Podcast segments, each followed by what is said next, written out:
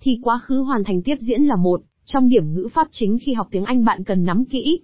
Cùng tìm hiểu những kiến thức tổng quát và luyện tập qua các dạng bài tập, thì quá khứ hoàn thành tiếp diễn từ cơ bản đến nâng cao kèm đáp án dễ hiểu. Trong bài viết, dưới đây, qua bài viết các dạng bài tập thì quá khứ hoàn thành tiếp diễn trên, mong rằng bạn đã nắm được những kiến thức cơ bản của loại thì này. Nếu bạn có nhu cầu tìm kiếm một trung tâm học tiếng Anh, hãy liên hệ đến Anh ngữ ETEST, địa chỉ được nhiều bạn trẻ theo học hiện nay.